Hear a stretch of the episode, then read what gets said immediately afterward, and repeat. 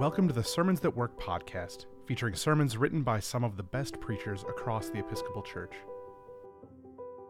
Today's sermon is for the 12th Sunday after Pentecost, Proper 15, Year A, and is titled Borderlands.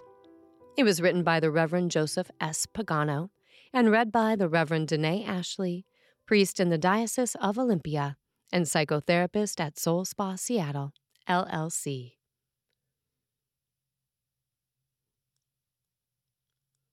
In our gospel lesson for today, we have one of the most amazing stories in all of the New Testament.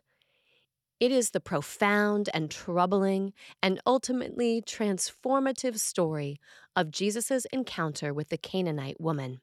It is also a story that is situated in almost every way in the borderland on the boundary between Jew and Gentile, between friend and enemy, between the sacred and the profane. It is a story of pain and power and prayer and ultimately of blessing. It's not just a nice little story about Jesus granting the request of a Gentile woman. Rather, at its deepest level, it is a complex and fearful story about Jesus' sense of identity and mission being transformed and about the boundaries separating Jew from Gentile, friend from enemy, and male from female being transgressed. Sorry, no stories about sweet Jesus meek and mild today, only the fearsome blessing of God waiting for us somewhere out there along the borderlands of our faith. Here's what happens. Fresh from confrontation with the religious authorities of the day, Jesus travels to the far northwest border of Israel, to the region of the cities of Tyre and Sidon. This is Gentile territory, which means that a Jew like Jesus was approaching enemy territory.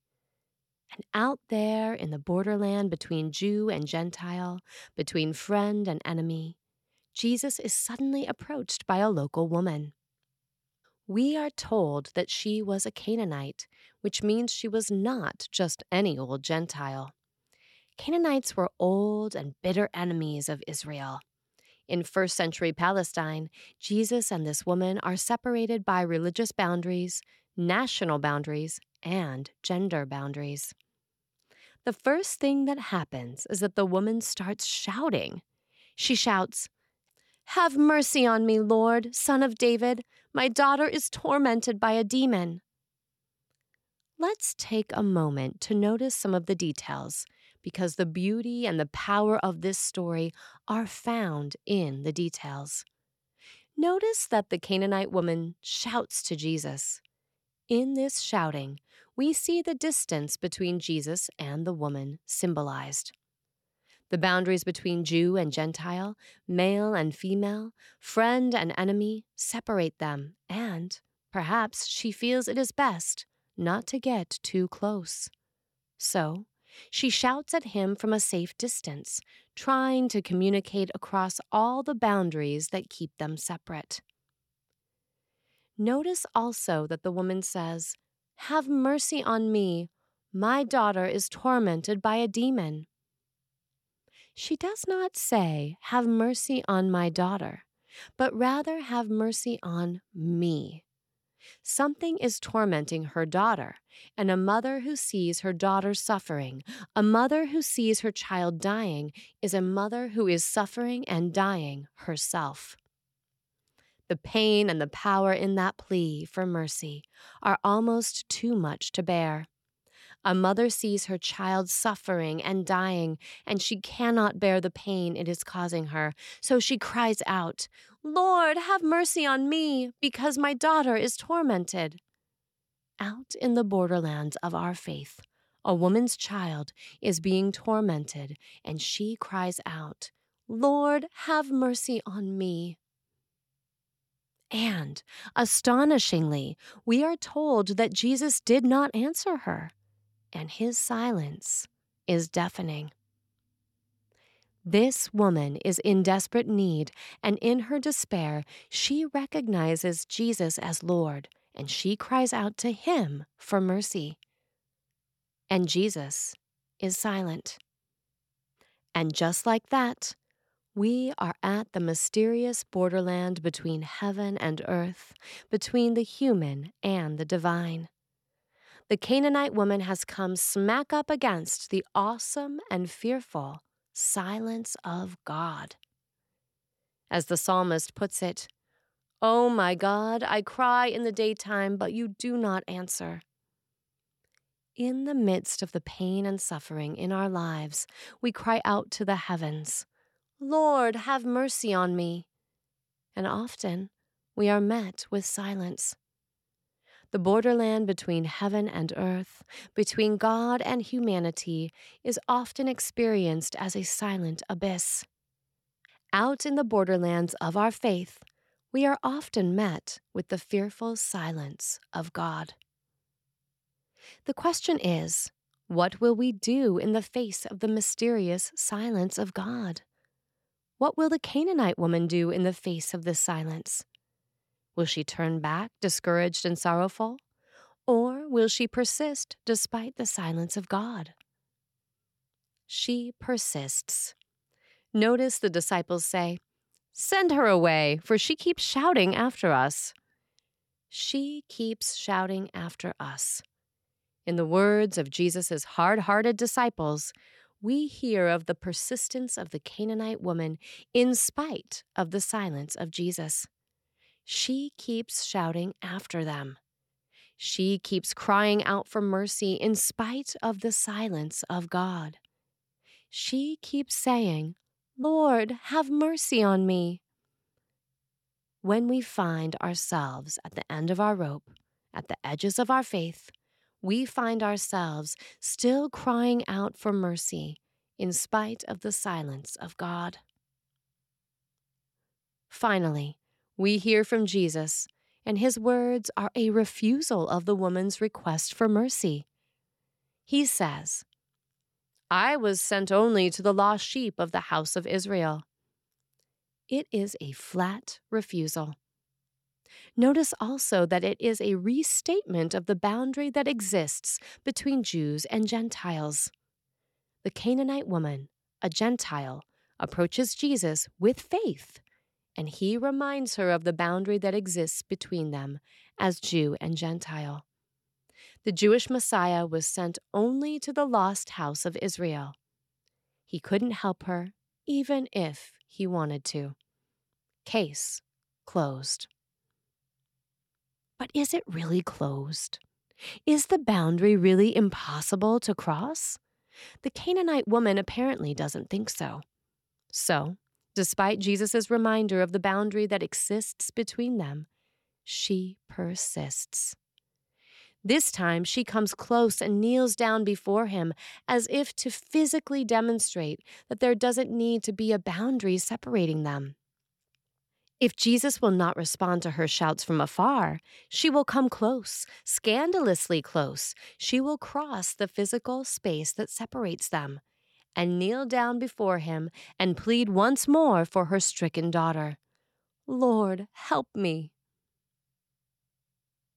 And again, Jesus rebuffs her, this time with a slur. He says, It is not fair to take the children's food and throw it to the dogs. It is an ethnic slur that reinforces the boundary between Jew and Gentile.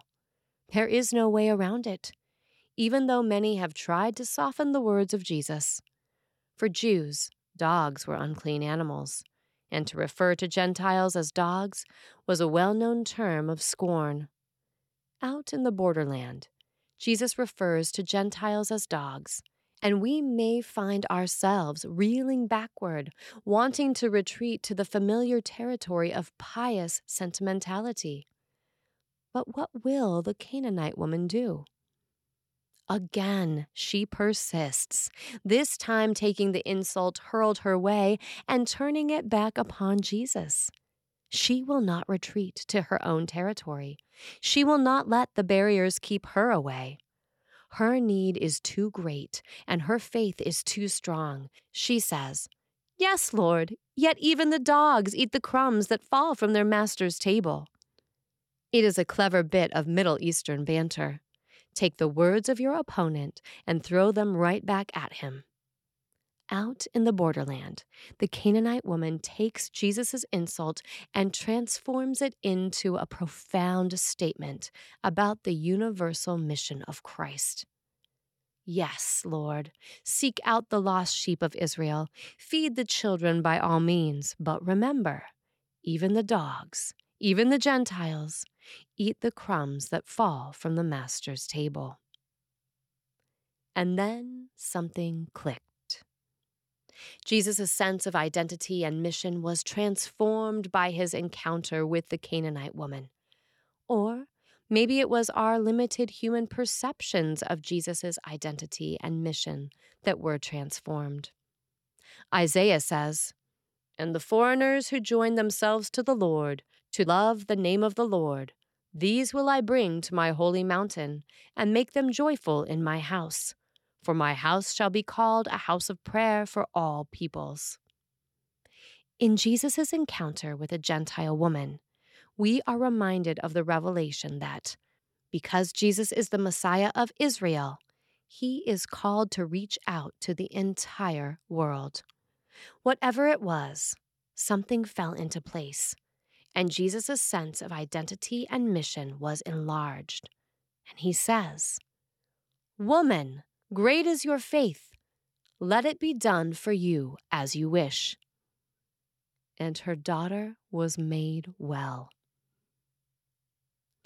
In the messy and conflicted world of first century Palestine, Jesus encounters a Canaanite woman out on the border between Jewish and Gentile territory. It is a profound story of thresholds being crossed, boundaries being propped up, and then being broken down again. It is a troubling and painful story of misunderstanding and insult. But it is also the story of a blessing received through the persistence and faith of a desperate woman.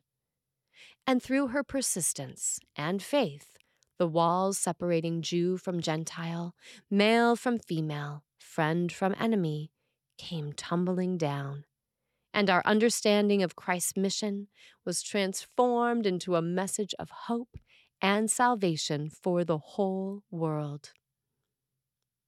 Where are the borderlands of your life and faith? Where have you come up against the painful reality of boundaries separating you from others, from God, even from your own self? Have you felt the pain of misunderstanding and the sting of insult that often accompanies our best efforts to get to know our neighbors? Have you come up against the fearful silence of God in the face of a cry for mercy? Our gospel lesson for today knows of these situations in all their depth, in all their pain, and in all their confusion. And yet, it also knows that when we venture out into the borderland, and when we cross the boundaries that separate us one from another, we will be transformed. It may be messy. We may find ourselves misunderstood and confused and insulted. But in spite of this, there is a promise, a promise that at the borderlands of our faith, we will be transformed. A promise that somehow, as we venture out across those borders, we will find our deepest and truest lives. We will find an enlarged sense of meaning and purpose in our lives. We will find the fearsome blessing of God.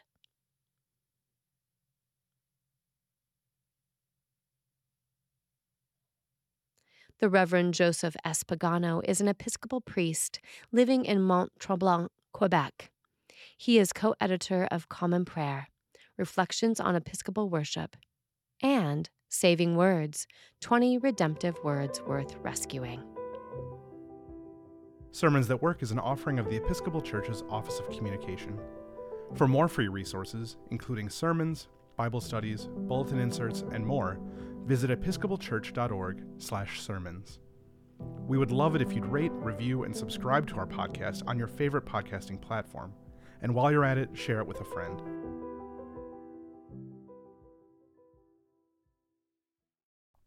You're invited to join thousands of Episcopalians, neighbors, and friends this summer at the Love Always Revival at the KFC Yum Center in Louisville, Kentucky.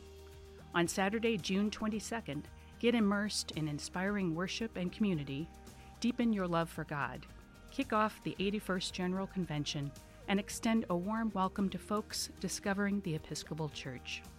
The revival is free to attend, so bring your friends. If you're from a neighboring diocese, check in with your diocesan revival champion to find out about group travel options. You can find more information along with registration at iam.ec slash lovealways.